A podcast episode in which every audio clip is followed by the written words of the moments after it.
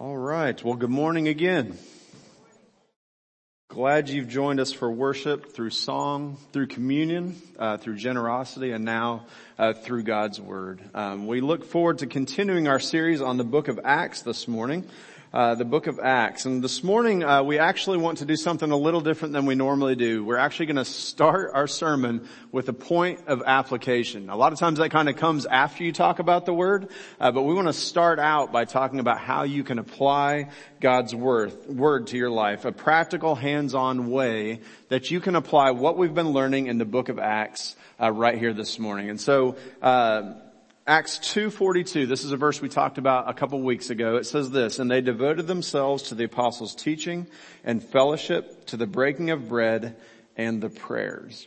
So one thing that if you haven't noticed it yet, I hope you start noticing it after this morning, that in the book of Acts, a recurring theme, a unifying theme, a powerful theme is the theme of prayer. Okay, it comes up over and over and over again from chapter 1, chapter 2 you see it, chapter 3, chapter 4 we see them praying for boldness, uh, chapter 6 we see uh, Stephen crying out in prayer, that's where we're going to be this morning. Uh, just over and over and over again, when God works, it's through his people's prayers. And so this morning uh, we have this resource that we want to put into your hands. And so every family, I believe, every family unit uh, should have a book uh, in their row. If you didn't get one, or maybe if you have two families combined who are sitting together, there's more in the office, or you can look around and grab one off of some unoccupied chairs. So I want to talk to you a little bit this morning about this book. So I feel like I'm doing a little sales right here now. But let me tell you why we wanted to put this book in your hands. Number one, it's like I said, it's timely. It goes right along with the book of Acts, and we want to give you a tool that helps you put into practice exactly what the apostles were doing in the early church, and that is lifting up uh, everything in prayer. And so this is a tool that we believe will help you do that. It's a tool for prayer. Second reason we want to do this, uh, why we believe it's timely to do this, is we live in some uncertain times. I'm not sure how many of you have noticed that. Um, I, you know, again, a year ago when I arrived at this church, I never would have thought I'd have to look out and see a group full of people, a room full of people wearing masks in order to stay safe. So that's one thing that's uncertain. COVID. Um, we have a lot of political unrest. Uh, we have a lot of just societal unrest. Um, and on top of all those things, um, just the anxiety that goes with it. So the uncertain times we live in right now, I think should lead us not to despair or to panic um, or to throw a fit, but I think they should lead us to turn to God in prayer. Um, and this is something we said at the very beginning of the COVID pandemic is that we want to be looking to Jesus the author and perfecter of our faith. And so looking to Him, we believe that prayer is one way you can do that. And so that's another reason we wanted to give you this tool. And so you might say, well, why this book? Of all the books on prayer, why this one? Um, there's a lot of other good ones, uh, but there's a couple things about this book that made us want to put this in your hands. And the first one is this. You'll notice the subtitle of the book is Praying Scripture Back to God praying scripture back to God. If you've never done that before, then this is going to be a really good, exciting new experience for you. If you've been doing that for years, then this is just a great tool to help you grow in that way. I think praying scripture, speaking God's language back to Him in prayer, uh, I think is a biblical thing to do and it's also a really practical thing. Sometimes, I don't know how many of you, I'm a pastor, okay, and so I pray and I'm a believer, I'm praying and sometimes I start thinking, did my prayer today sound just like my prayer yesterday and the day before that and the day before that? And, and you start feeling like my prayers all sound the same. Um, well, this thing, and when you pray scripture, it gives you a variety of things to pray for, a variety of ways to thank God. How about that? When you think, I need to thank God and, and you feel like you're just kind of saying thank you for the same thing over and over again, opening up the words of scripture provides so many things to thank God for. His, his character, his actions, and then it leads into thanking him for what you've seen him do in your life. So we think this will be a great tool for you. Um, and our hope is this, um, it'll be habit forming. Not just something that you take home and put on the shelf or on the table or, and just leave it. We want this to be a tool that you use over and over again. And so as a, as part of that, we want to kind of call our church family to a three month season of prayer. And I'll kind of show you how that works here in the book in just a second. But basically to spend, uh, the next three months using this book as much as you can so that we're all praying through the same thing at the same time and just lifting up uh, not only Trinity Church, but just uh, the church in general, that God uses this season of world history as an opportunity to really advance his gospel, just like he did in the early church uh, when the church was founded. Uh, just so much unrest, so much change, and God used it in a powerful way along with the prayers of his people. So with that being said, uh, I want to show you a couple things. If you have your bulletin, you see there's a couple things in there, an insert. If you'll flip that insert over to the back side, it shows you just a couple ways that you can use uh, this book of prayer, this handbook to prayer. And one is we want to use the daily prayer guide. We're going to go over that in a second, talk about how that monthly prayer guide works. The second thing is you can use this to pray by yourself. Uh, over the last few weeks since I got my copy, I want to say this has enriched my prayer life. Uh, and it's actually enriched, I think, just my walk with God. And so it's a great tool, not only for prayer, but to help draw you closer to God. Um, but also pray with somebody. Maybe not every day, um, but just find someone who you can meet with and, and, say some of these prayers together. Pray scripture back to God. I would encourage you to use it every day. Like try to make this a habit in some way, even if you're not able to do the entire guide for that day. At least do part of it, just a little section of it, so that you're praying scripture back to God on a daily basis. And then uh, the last thing down there, you'll see that we're going to be putting more information out over the days ahead about how this book can be used in the life of our church, how we can use this handbook book to guide our prayers. And one of those will be in our home groups that we've just started up. By the way, we have three of those starting this week. Excited to see the community that begins to come out of those. And this will be a part of the prayer that we hope happens in some of those groups as well. All right, so what's the main way we can use this book? Um, let me show you a couple of slides here. So if you'll look, if you have a book in your hands, or if you can look on with somebody else there, uh, shortly into the book, you'll notice that at the top it says like first month, day four. Uh, so if you can turn to that page in your in your guide, uh, you'll see, uh, or first month day one, uh, you'll see kind of how this works. Um, the, the author of this book, his name's Ken Boa, tried to pattern each daily prayer after the Lord's Prayer. Uh, when his when Jesus' disciples said to him, "Lord, teach us to pray," he said, "Our Father who art in heaven." Hallowed be thy name. And he prayed the Lord's Prayer. And there's a couple different things in there, such as adoration, um, confession. You'll see like all these different themes that come up in the Lord's Prayer. And so he tries to guide us through those things. So if you look at that, it says like uh, first month, day one. So for the purposes of Trinity Church, First month is going to be October. Okay, so we're already on day four. So you got behind by four days because I didn't give it to you till today. Uh, but don't worry about that. If you get behind, just pick up with whatever day we're on. So today is day four, and I would encourage you to start with that. So you've got uh, day one. It goes through adoration, confession, um, the next, uh, here's a little bit of a close up of that. If you can't see it in your in your prayer guide, um, hopefully you can read that on the screen. I can't read that without glasses, but just a little bit of a picture of what we've got here. Um, you'll notice then there's also uh, renewal, petition, intercession, affirmation, and then lastly a closing prayer uh, each day. So how do we do this as a church family? Um, you'll also notice in your in your bulletin we gave everybody a worship. Uh, um, I'm sorry, a bookmark a bookmark. And so you can use this to mark your place in the book. If you want to, you can just use this to mark your place in your Bible. But here's just a number of things that you can pray for our church family. Um, you know, these are actually the four vital areas, areas, the four key areas of ministry that we do as a church: worship, community, discipleship, and mission. And so there's some things you can use to pray for your church as you use this prayer guide. Um, one uh, one last thing I want to do, kind of before we move on in our service this morning, and that would be um, if you're able to look there at uh, the first month, day one, if you've got that in front of you, uh, for those of you who can actually see that right now, uh, either on the screen or on the uh, on the book in front of you, I'd like for us to actually say that prayer together. This is a prayer of adoration as we continue in worship through God's Word. I want us to just read uh, these words together, and so. Um, if you will, uh, let's just pray uh, these words and we'll say amen and then we'll continue with the sermon. So this is adoration. It says this, O Lord, our Lord, how majestic is your name in all the earth. You have set your glory above the heavens. Great and marvelous are your works, Lord God Almighty. Righteous and true are your ways, King of the nations. Who will now fear you, O God, and glorify your name? For you alone are holy. All nations will come and worship before you, for your righteous acts have been revealed. Amen. So let that be the first prayer you say out of this prayer book. And my prayer is that God uses our prayers in the days ahead. This is a tool that just helps you build habits of prayer as we go forward as a church family. And so again, just a little point of application to begin our next message on the book of Acts. Uh, and I would just encourage you to be in prayer as much as you possibly can. So today we are going to continue our series and we're going to actually be in Acts chapter 6. Acts chapter 6. But before we get there, uh, Miguel preached last week on Acts 3 and 4. And so I want to talk just for a second about what was happening in chapters 4 and 5.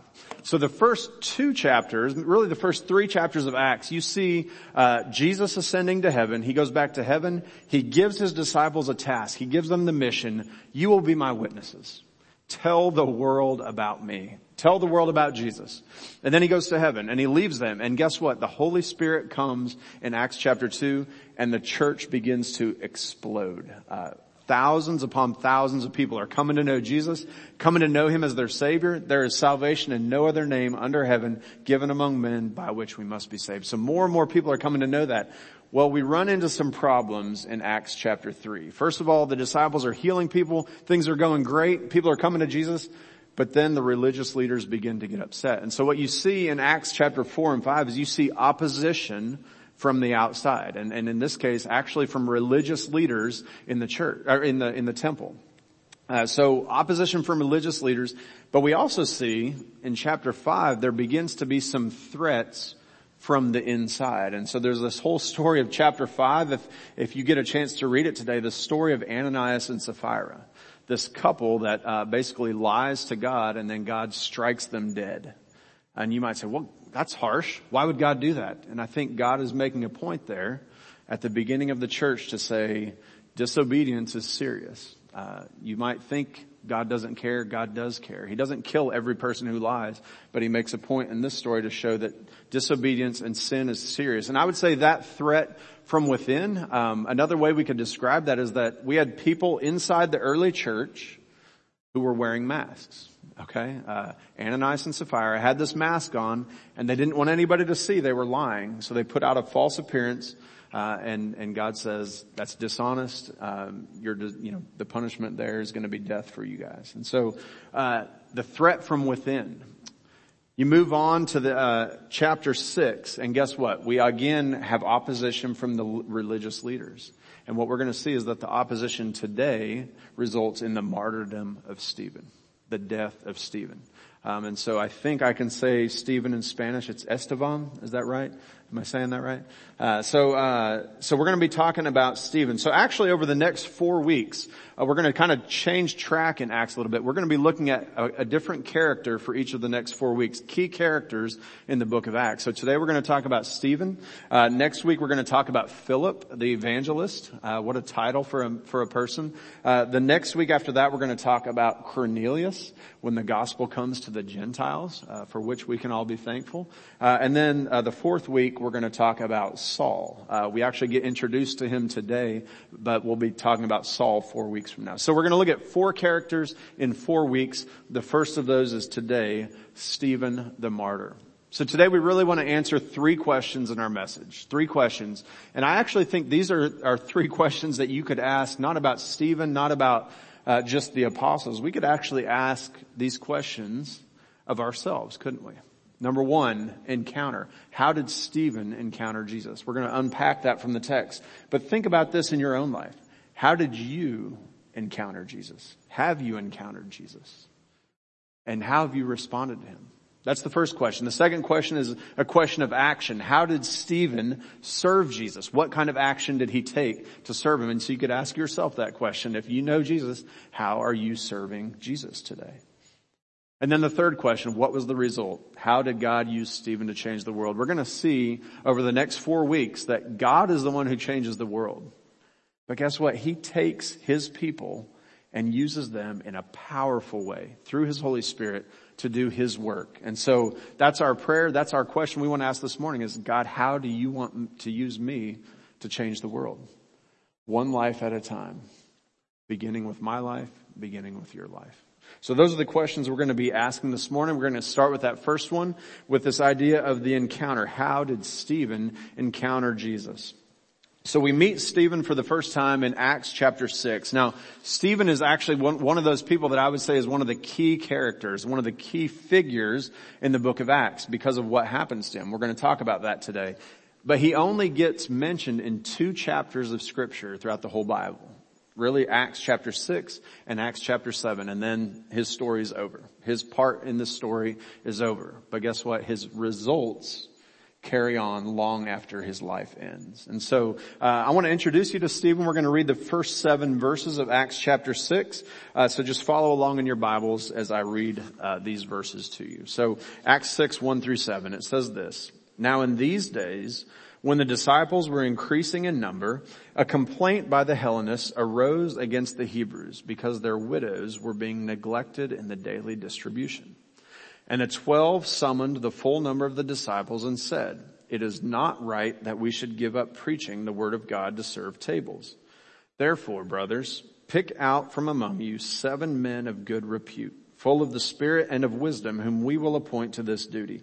But we will devote ourselves to prayer and to the ministry of the word. And what they said pleased the whole gathering, and they chose Stephen, a man full of faith and of the Holy Spirit and Philip and Prochorus and Nicanor and Timon and Parmenas and Nicholas, a proselyte of Antioch. And these they set before the apostles and they prayed and laid their hands on them. And the word of God continued to increase and the number of the disciples multiplied greatly in Jerusalem and a great many of the priests became obedient to the faith. This is Acts chapter 6 verses 1 through 7. So this is the introduction to Stephen. So just a little bit of background from those verses. Did you notice what happened there in verse 1? There was a complaint by the Hellenists that arose against the Hebrews. And so who are the Hellenists? The Hellenists are Jewish people who speak the Greek language. Uh, you all have probably heard the Hellenic or Pan-Hellenic uh, word uh, to talk about sororities and fraternities, the Greek society. So this, these are the Hellenic Jews, the people who speak Greek. And, and what we have here is that, uh, what we really have here is an example of systemic racism in the church. It's already happening. Uh, people don't change much over time, right? There's always that temptation to look at people who are different than you and treat them differently than you want to be treated. And so what we have is the Jewish believers were not helping the Greek believers, the widows who needed help. And Paul, or not Paul, so then uh, the apostles say this is not right. We need to be loving each other equally with the same kind of love. The gospel cuts across all races, all uh, all genders, all state statuses of life. The gospel is for everyone. And so if we're going to help the Jewish believers, we need to help the Greek speaking believers as well. Uh, and so we see this happening and guess what? The church addressed it immediately and they said, we are going to appoint people to help with this. Did you notice the names of the people who were appointed? Stephen was the first one in the list, but every one of those names was actually a Greek name. Um, and so they appointed people who would be familiar with the issue and who would know the people who needed help, uh, and they solved the problem or began to solve the problem. The reason I mentioned that idea of, of racism in the church, um, you know, again, I think humans have this tendency wherever we are, we have to check ourselves uh, to say, am I giving preferential treatment? Not just on race, maybe it's based on financial status or whatever. God says don't play favorites. The gospel is here and God's love is equal for all. Don't play favorites. And so that's the problem that was going on. This is where we meet Stephen. He's one of these characters that's mentioned, one of these men who's mentioned who's going to help solve this problem. So how do, what do we know about Stephen? I think our first question, like we said, is how did Stephen encounter Jesus? Well, I would say it was, it's really two simple things that tells us here in Acts chapter 6. One is he encounters Jesus through faith, and the second is that he encounters Jesus through the Holy Spirit. So what do we mean by those? If you look at uh, Acts 6 verse 5, it says, and what they said pleased the whole gathering and they chose Stephen, a man full of faith and of the Holy Spirit.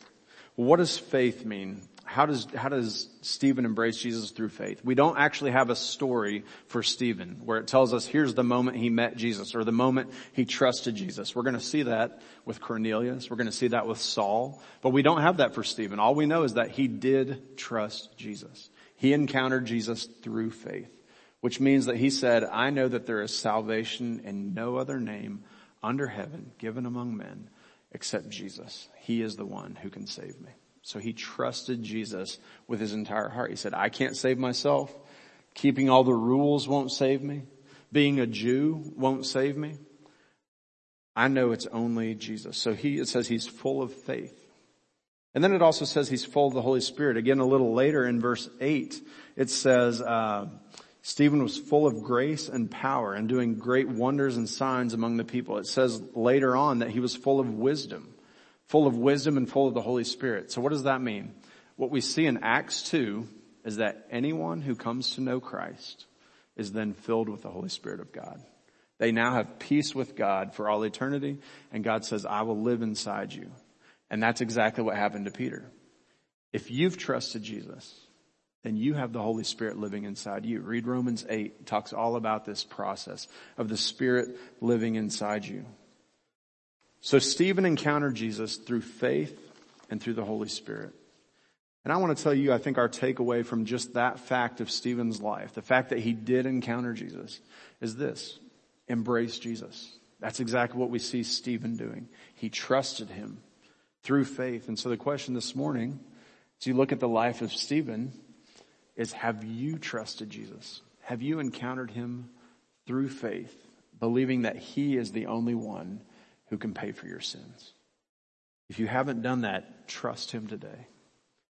There's no better day than today to do that. And a second question then would be is, are you walking with Him? Uh, John 15, Jesus says, abide in me and I will abide in you. That's another way of saying, be filled with me and stay in, in relationship with me. So are you abiding with Him? Are you walking with Him?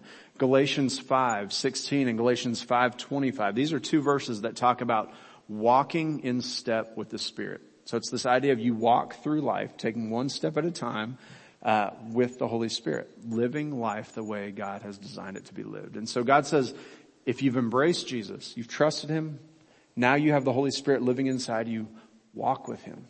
Continue to embrace Him uh, as you walk through life. So that's the first question. But the second question is, is a question of action. How did Stephen serve Jesus? Because you see, you know, the book of Acts is not called the book of neutral, is it right? It's not the book of inaction, it's the book of action. That's literally what the word acts means uh, in, in the Greek. It's this action that happens. Now it's God's action, but he's working through people. And so how did Stephen serve Jesus? A couple different ways I want to point out this morning. The first one is this, is we know he was faithful in his character faithful in his character. He was faithful in every little step of life to, to practice godly character, the way that God lays it out in scripture. How do we know that? Chapter 6, verse 3, it says, Therefore, brothers, pick out from among you seven men of good repute. In other words, he had a good reputation. Everybody knew that what he said, he did. We, they knew that he followed the way of Jesus. And so he was faithful in his character. He had a good reputation. How else did he serve Jesus? This is a big one. It says that he was faithful in word and in deed. And how do we know that? If we kind of unpack the rest of this, these two chapters, uh, we see uh, in verse 8 of chapter 6, it says, And Stephen, full of grace and power, was doing great wonders and signs among the people. So he was doing miracles. He wasn't just taking care of those uh, widows. He was out there proclaiming Jesus and doing miracles and signs. And at this point in the church, God gave the Holy Spirit and gave power for those things to happen. And what are signs there for? Well, a sign, a sign is like something that signifies something, right? The same, the word sign comes from the word signify. And so it signifies Jesus. It's pointing people to Jesus. These miracles and signs and wonders pointed people to Jesus the one who could heal them not just of their illness or their blindness or their lameness. He could heal them from their sins. And so Peter's, or uh, Stephen is doing these things. He's full of grace and power, doing signs, powerful and faithful in word and in deed. So we see it in deed, but we also see it in his words. And so if you look at uh, chapter 6 verses 9 through 10, let's read these. It says, some of those who belonged to the synagogue of the freedmen and of the Cyrenians and the Alexandrians and those from Cilicia and Asia, they rose up and they disputed with Stephen. But they could not withstand the wisdom and the spirit with which he was speaking. So they try to dispute with him, but God gave him the gift to be able to, to reason with them and say, no, Jesus is the only way. What happens then? So he's out there proclaiming Jesus. It starts upsetting these people. What happens then? Chapter 6 verse 12. And they stirred up the people and the elders and the scribes and they came upon him and seized him and they brought him before the council. Verse 13, they set up false witnesses who said, this man never ceases to speak words against this place and this law. In other words, they set him up in a kangaroo trial, if you will. Uh, it's a fake trial. They bring in false witnesses to try to prove that he's guilty so that they can get rid of him. You know, this is actually the third trial we find in the book of Acts. Uh, back in chapter three and four, uh, the the Jewish leaders bring the, the apostles in and they put them on trial and they say, okay, what, you, what you're doing, we don't like it, but we're going to warn you, you need to stop. Okay, that's chapter three. Chapter four, they bring him in again and they put him on trial again and they say, we really don't like what you're doing. You need to stop and we're going to whip you and flog you uh, and then turn you loose. And that's what they do. Well, here's the third trial for Stephen. And they again tell him, we don't like you what you don't like what you're doing. We're going to bring in false witnesses to make sure this goes down the way we want it to. And it ends up resulting in his death. But before we get there, we see that he was a changed person. Look at verse 15. And gazing at him, all who sat in the council saw that his face was like the face of an angel. And there's a lot of debate about what that means, but I think at the end of the day, they could see that he was different. Okay, he was different. Going back to Acts chapter 4, it says they looked at these people, these believers, and they could tell that they had been with Jesus. And the same thing is true for Stephen. These people could see that he had been with Jesus. He was different. And he was faithful to proclaim what God asked him to proclaim. Well, what does he proclaim? We're not going to go into detail on this, but Acts chapter 7 actually contains Stephen's sermon. This is the longest speech in the book of Acts. The longest speech. And so we're just going to summarize it. Um, and basically what, what Stephen says is, I want you to look at God's actions throughout Israel's history, and I want you to look at God's people's actions throughout Israel's history. In fact, that's a good way to look at all of scripture. Show me what it says about God. What does this passage say about God? And then what does it say about people and how they respond to God? And you can learn a whole lot from any passage of scripture if you ask those two questions. So what happens? Uh, that first section in Abraham's time, it says that God calls the people. Chapter 7 verse 3.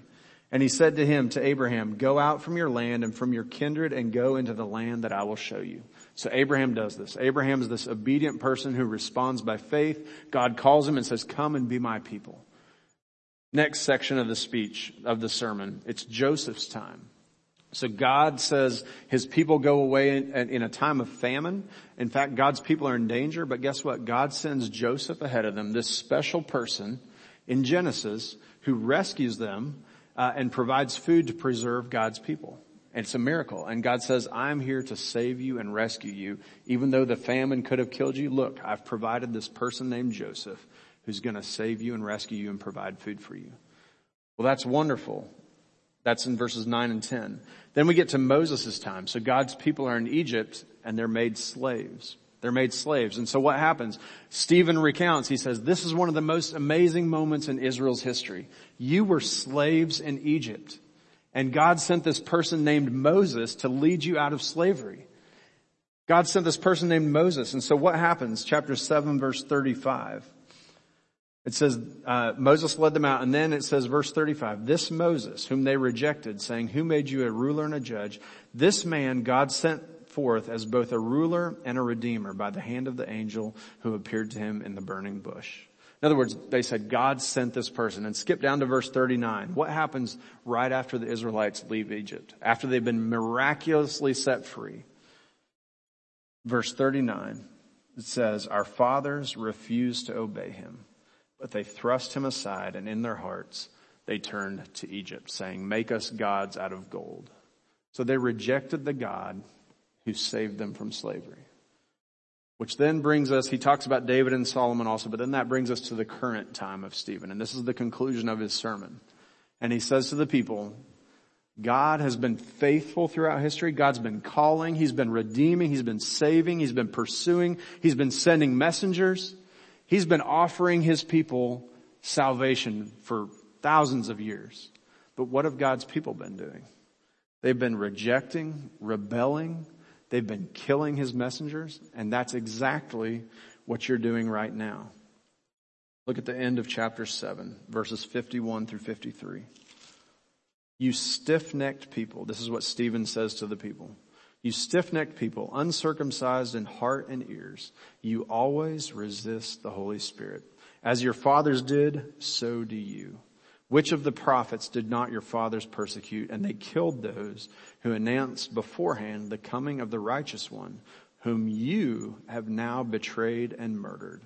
You who received the law as delivered by angels and yet did not keep it. So he gets to the end of the sermon and confronts them and says, you're doing exactly what your predecessors did. When you reject Jesus, you're doing exactly what your ancestors did in rejecting the love and the salvation that God is offering you through Jesus Christ. He basically says, don't miss it, y'all. Do not miss Jesus. He is the one that God has sent. Well, what do they do to respond? Chapter uh, 7 verse 54. Now when they heard these things, they were enraged and they ground their teeth at him. Not going to demonstrate that for you this morning, but they were really, really angry. And it says, but he, verse 55, full of the Holy Spirit, gazed up into heaven and saw the glory of God and Jesus standing at the right hand of God. And he said, behold, I see the heavens open and the son of man standing at the right hand of God. And then it tells the story here, we're going to read it in just a minute, of how they killed him. And so the last thing we see is he's faithful even in his death. Faithful even in his death. Here's a picture of, of what one uh, artist believes it might have looked like. And it's interesting to me. Again, it emphasizes, if you look at that picture, you notice the face of Stephen, don't you? He's different than the others. All the other faces are dark and twisted and angry. And Stephen is gazing at his Lord. He's different because he's been with Jesus. But they cried out with a loud voice and they stopped their ears and they rushed together at him. And then they cast him out of the city and they stoned him. And the witnesses laid down their garments at the feet of a young man named Saul. And as they were stoning Stephen, he called out, Lord Jesus, receive my spirit. And falling to his knees, he cried out with a loud voice, Lord, do not hold this sin against them. And when he had said this, he fell asleep. So what we see here is that Stephen is faithful in his death. He's faithful to forgive like Jesus forgives. And he's faithful to proclaim Jesus even up to his very last breath. How could he endure this? And I, and I think when we think about how could Stephen go through this and be so confident up to the last moment of his life, I think there's a couple things that we see here. Number one is he had a clear picture of his king. He looked up into heaven and God actually gave him a vision. But I think that was motivated by this clear picture of his king that he had been seeing for days already. The risen Jesus. The one who saved him. And he knew that this is the other thing, is that for him, for Stephen, death was not the worst thing that could happen to him. Because when he died, he was going to be with his king. I would say the same to you.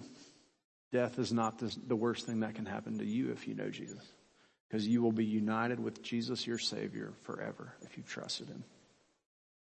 And that's why Stephen was able to be faithful, to be a faithful witness up to the very moment of his death.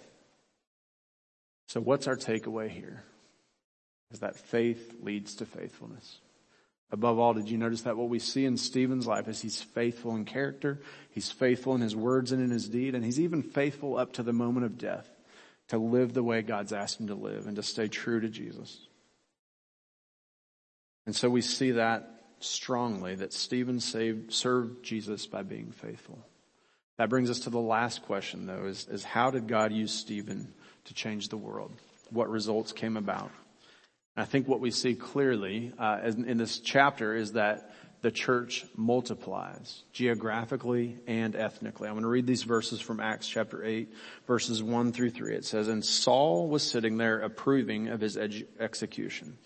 And there arose on that day a great persecution against the church in Jerusalem. And they were all scattered throughout all the regions of Judea and Samaria, except for the apostles. So what happens? Stephen's killed and now the Christians all see, oh, these leaders mean business. We better get out of here before they kill us too. And so they flee. But guess what that does? It spreads the gospel like a virus, like a good virus. Um, it kills the disease of sin.